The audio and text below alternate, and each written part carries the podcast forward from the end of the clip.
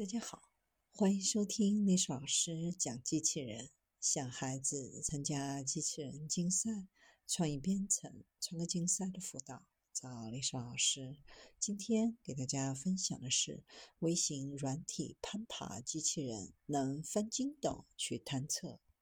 清华大学航天航空学院的研究人员创新式的研制出了一种可适应不同形貌墙面的。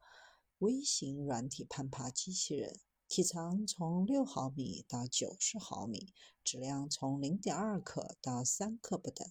能够在不同形貌的外表攀爬，在两种不同表面之间随意过渡。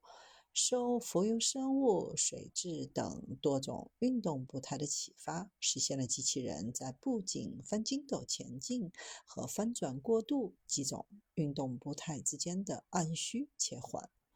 微型机器人在医疗领域当中可能扮演各种角色。也许有一天，疾病的诊断和治疗将不必再进行任何的手术，只需要吞入机器人药丸就可以执行精细的任务。不过，对于这些微型机器人，也要谨慎对待，预防可能带来的风险和危害，进行各领域的合作。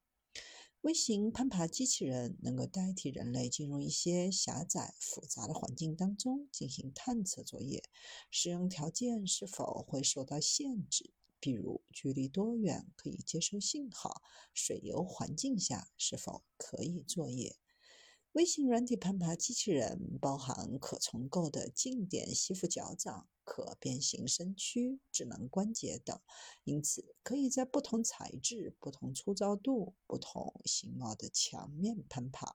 在应用方面，比如在飞机的发动机、炼油机等复杂系统当中，机器人可以经历各类管道、齿轮等曲面结构，到达指定位置。进行故障检测等任务。影视作品里，机器人的温情满满，总离不开现实世界机器人发展格局的变化。从爱德华到大白，软体机器人能走向何方？